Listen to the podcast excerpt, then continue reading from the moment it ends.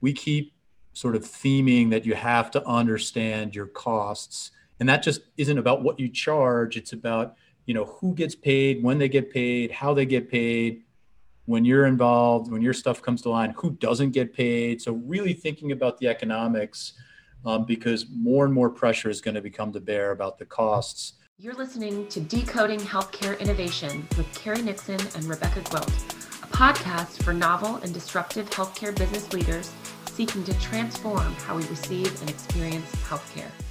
Hi, everyone. This is Carrie Nixon with Nixon Gwilt Law, and I'm coming to you with Decoding Healthcare Innovation. Today, I am delighted to be joined with Tom Luby, the head of innovation at Texas Medical Center, and his colleague Emily Reiser, the head of community at TMC Innovation. Tom, Emily, welcome to the podcast. Carrie, great to be here. Pleasure so, to be here, Carrie. Great to have you. So, so Tom, start off, um, get us started a little bit, and tell me a little bit, a bit about TMC Innovation. I know you all have gone undergone kind of a revamping recently, and I'd like to hear more about it. Sure, Carrie. Happy to share it. It's probably easiest if I put it in the context of what Texas Medical Center is. If you're in Houston and you say you work at the Texas Medical Center, or as it's known, TMC, people know that as a geographical region in town. It's it's a huge area just southwest of downtown. The next question I always get is, "What hospital do you work for?" And I'm like, oh, "I don't work for one of the hospitals. I work for the Texas Medical Center." And, and then many times I get a puzzled look after that. So, Texas Medical Center um, is a corporation that was created 75 years ago uh, to encourage um, health research and education here in the city of Houston. Um, and we own a 1,400 acre plot of land southwest of downtown on which 62 member institutions sit literally right next to each other. So some of the big enterprise brands in healthcare, MD Anderson, Baylor College of Medicine, Texas Children's, Texas Heart, the list goes on, all share common land with us. And it's our mission to bring them together. Um, we run a lot of the infrastructure here, um, including the roads, the parking, the police, those types of kind of fundamentally basic but incredibly important um, aspects. And we also run innovate an innovation program here which Emily and I help to coordinate and collaborate between the member institutions, really thinking about ways to create an opportunity for healthcare startups to take advantage of this massive density of healthcare clinicians, research funding, entrepreneurial mindsets, research universities, et cetera, all located uh, in a super cluster here just, just southwest of Houston downtown. And I suspect that super cluster nature uh, is a big factor in, in, driving some of the innovative thinking that goes on. Is that right? Do you have people collaborating together all the time? Yeah, I think that's a combination of you know the resources that are available to people here, both you know in terms of people and talent. 120,000 healthcare professionals come to work every day at the medical center you know there's billions of dollars of nih and other grant funding that flows into each of the member institutions and a number of universities um, located in and around uh, the medical center including university of houston and rice university mix all that together plus a little dash of the general spirit of entrepreneurship that takes place in texas and in houston specifically and it comes out that there's a lot of people thinking about ways to commercialize um, much of the thinking and intellectual property here at the medical center. Absolutely. And in fact, um, isn't TMC the largest medical center in the world? It is. It you is are absolutely correct. In fact, okay. Well, uh, I didn't know that actually before you and I spoke just before the, the podcast, and um, that is that is um, that, that that really says something about sort of the, the breadth and depth of folks that you have working there. So, talk to us a little bit about um, the role of early stage companies and startups at TMC Innovation. So, at TMC Innovation, we're really looking to support our member institution partners, understand what are their priorities and what are their needs. We can have this information accessible to us and then leverage that information to go out and recruit the highest quality of startups that are well matched to those needs because we've built these relationships over time, we can help these companies translate what they're working on to be well suited to our health system partners. We can really understand who's gaining traction across different health systems and who's really able to scale in the digital health space, which is a big challenge that investors and other partners are really trying to better understand in this environment. Um, so for us as TMC Innovation, being able to bridge that divide between the healthcare startup and the health system is really what we're here to do once we find companies that are well suited to the needs of our member institutions, we wrap around a lot of different support uh, for them, access to resources, advisors, and mentorship to help them be successful. Terrific. And how do these startup companies find you? Is it just your reputation and, and they apply to, to become part of TMC Innovation? We have several programs that open applications at which we open to the entire community. We certainly do leverage recommendations from our trusted partners. Those recommendations come from the health systems themselves, from our advisor community, investor community, and all of the other mentors that support our programs. Uh, so it's certainly a combination of looking to attract the best talent from around the world, uh, and then also leveraging the relationships with trusted advisors that we've built over the last six years. I would add that you know we have a venture fund uh, that we help administer as well, and you know the funding uh, is incredibly important for the startups. But the connectivity back to other investors that you know that we've co-invested in startups allows us to to gain insight to what their interests are, and and obviously other startups that might be interesting to us to invest in. Plus, uh, we've established three international programs, so we we recruit um, startups directly from Australia, from the UK, and from Denmark through our BioBridge program gives them a great opportunity to have a, a unique place to land for the first time in the United States because of the the density uh, that we have for potential, obviously insight, but customers from their perspective as well. Absolutely. So, what stage are these companies, these startup companies, typically at when they get to you? Are they very, very, very, very early on, or are they, you know, are some of them in a much later stage of early stage, so to speak? Yeah, they, they can be pretty broad in terms of their stage. We we run a biodesign program here where we recruit individuals, so talented individuals from around the world to come and go through the needs finding process of biodesign and then launch a company around a solution that they've come up together. So, you know, these are people, not even companies. So that's like, you know, in the uh, the pre-plasma stage, if you right. will, all the way to um, you know companies that come into our health tech accelerator, for example, looking for the opportunity to engage with an enterprise customer here uh, at the medical center. So you know sometimes they'll certainly be through Series A, sometimes Series B um, funding with relatively big teams and enterprise sales experience under their belt. So we we feel like we have an opportunity. You know the the types of uh, engagements that fit for early stage through later stage. That makes sense. And I also really love the notion of uh, building a solution around a problem first, right? Not start, not necessarily starting a company and figuring out the solution, but having a customer in the form of a health system say, here's a problem that we're struggling with uh, can you help us come up with a solution to address it? That seems like a no brainer way to get a company started.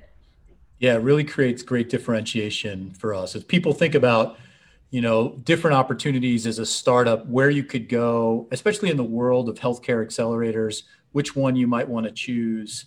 Uh, we're very selective about the companies that we we work with. We have to feel like we can be helpful to them. We really want to drive um, a value inflection point for them and that customer first understanding the customer need and then matching that up with a startup creates a you know really wonderful dynamic right at the beginning that allows them to get early traction and usually uh, a productive time uh, spent with us terrific so i'm hearing we have an accelerator component and we have a venture component uh, as part of this overall ecosystem how do those two interplay? Is it always the case that the venture fund makes an investment in one of the accelerator companies, or how does that work?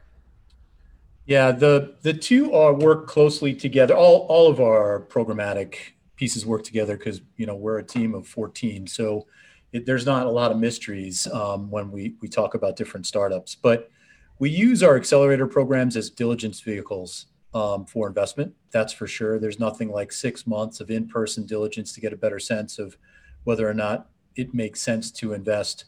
Our venture fund isn't limited to just TMC innovation programs, though. There's the opportunity for healthcare companies um, to come to us and then for us to get to, to know them in more traditional routes uh, as well. But it certainly helps when you're thinking about investment to to know the individuals that are behind the companies, to know the entrepreneurs themselves as well as you can, um, gives you great comfort when you think. And additionally, to know that there's the potential for some sort of strategic relationship um, before you before you write a check. Absolutely, it seems to me that the ability to get to know the team um, and how the team sort of functions and works over the course of, as you say, six months really gives you some good insight as to whether or not this company is, is going to be likely to succeed. Um, and in addition, sort of how receptive they are to feedback, right, through through the process of working with them in the accelerator. Um, uh, I know with with some of the clients that we work with, you have some who are very receptive to feedback and some not so much. But but um, you know, tell me a little bit more about how you engage with those companies and those founders.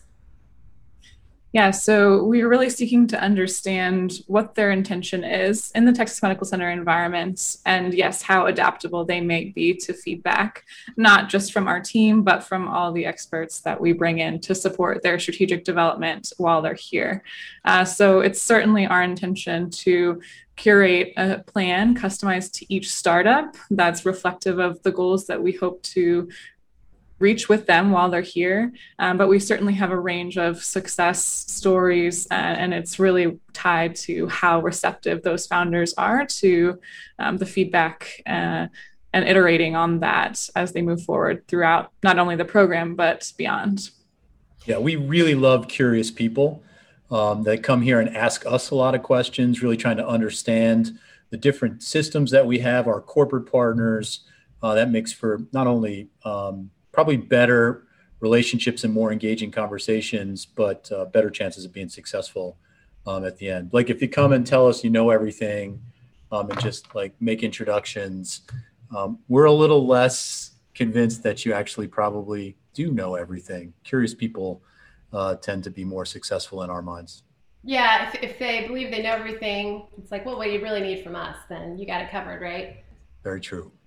Yeah, so so you know you have this network of advisors as you as you talked about, sort of wrapping around um, the the early stage companies that you work with. What types of advisors do you all have as part of your network? Well, it really ranges. So we have a lot of startup founders in our community, some who've gone through our accelerator in the past and look to provide valuable mentorship back to our community and others that have been a part of this for the last several years as well. Uh, we also have a lot of advisors within our health systems, clinicians, champions, people that want to be involved in the innovative process. Also, those that have left the health systems but still really want to be involved in healthcare innovations are another valuable aspect of our community. Beyond that, of course, we have different service providers and expertise from regulatory reimbursement and beyond um, that really look to provide both strategic guidance and then sometimes frameworks by which the companies can move forward. Um, so we really take a look at it holistically, um, but really centered around former founders as well as those with health system experience. So, how do you define success for a company that is part of your portfolio? Yeah, that's a great question. We were just it's it's funny, you know, we we always tweak around a little bit of how we tell our story because it's a unique place, right? We have all these member institutions, yet we're not a hospital ourselves. We are engaged with member institutions and corporate partners. We have a we do some biodesign work. We have a venture fund. We run a couple of accelerators, and you know, it can get a little bit confusing. It's like, wait, what is all of that, and, and why do you need all that? So we tend to tell our story through the eyes of companies that we've we've worked with before. We talked yesterday mm-hmm. a little bit about trusted. So Emily, maybe maybe that's a good story to share here. It tells a little bit about how they've been able to take advantage of the different offerings that we have for for startups. Yeah, absolutely. So, Trusted Health is a nurse staff management platform. So, certainly a high area of interest uh, right now across health systems across the country and the world. Uh, they came through our accelerator program in 2016. Uh, we ended up investing in the company in 2018 and 2019, uh, particularly because they had been successful in acquiring a customer here in the Texas Medical Center as a portfolio member of our fund, we were also able to get them additional uh, resources to build out a new customer pipeline when they launched the second version of their product. And that product was first rolled out here in the Texas Medical Center as well. Um, so we're really looking at that story as an example of a great team with a high area of unmet need that was able to sustain great value for one of our member institutions over a long period of time. And we were privileged to be able to support them through that journey um, and continue that over several years. So that's I mean, that's a terrific example, and you've worked with you know hundreds and hundreds of startups, I'm sure, over the years. Um, one topic that we're seeing uh, that is very, very hot right now, of course, um, is the topic of virtual care services.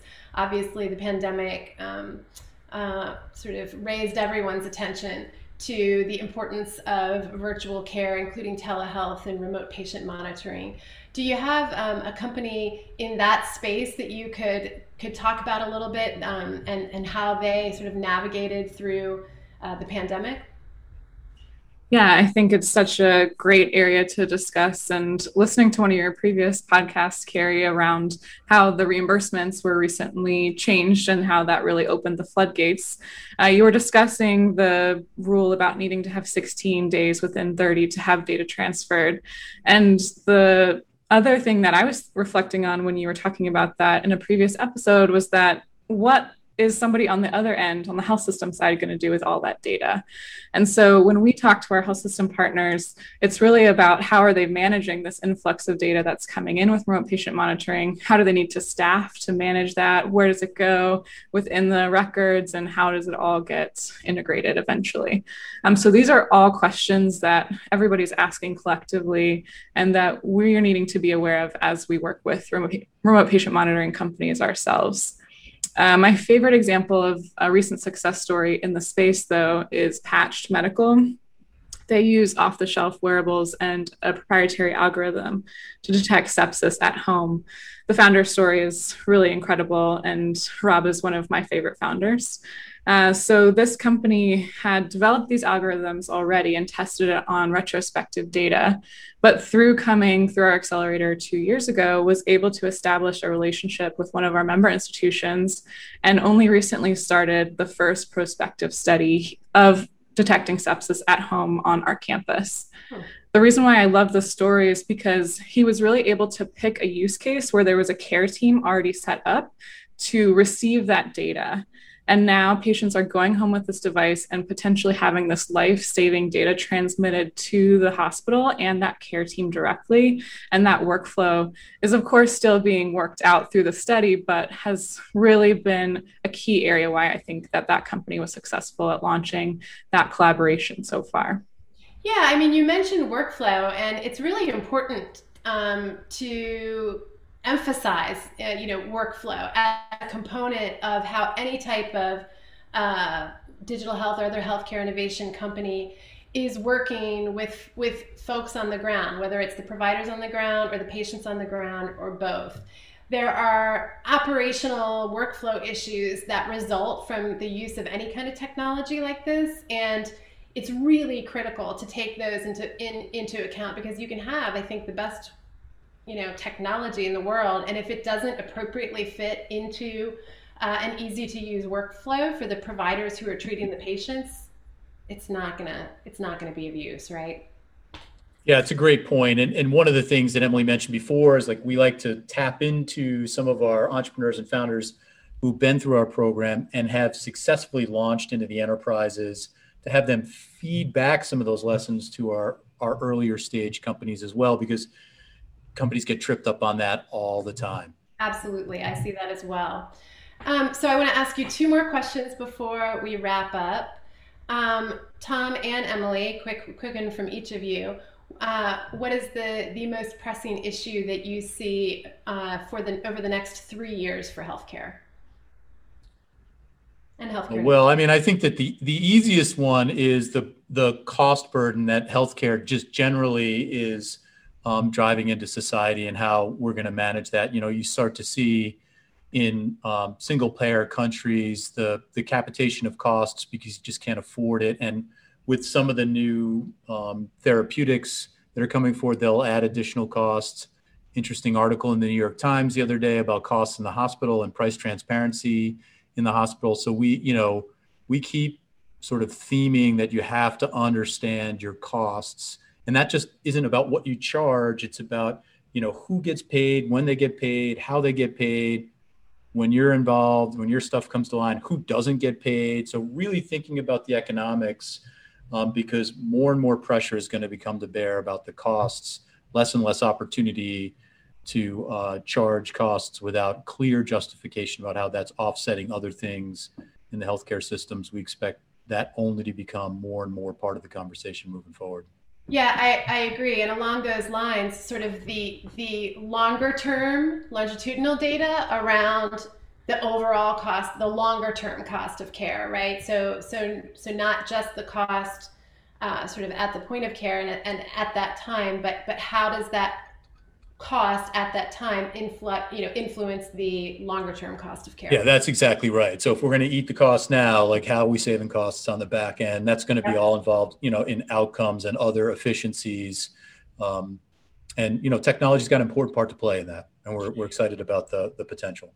A huge part to play and there's also a little bit of a mind shift involved i think in particular sometimes on the half on the behalf of um, providers who um, you know, in a fee for service world, we haven't had to look specifically over the for the longer term cost of care. In a value based world, that's what it's all about, right?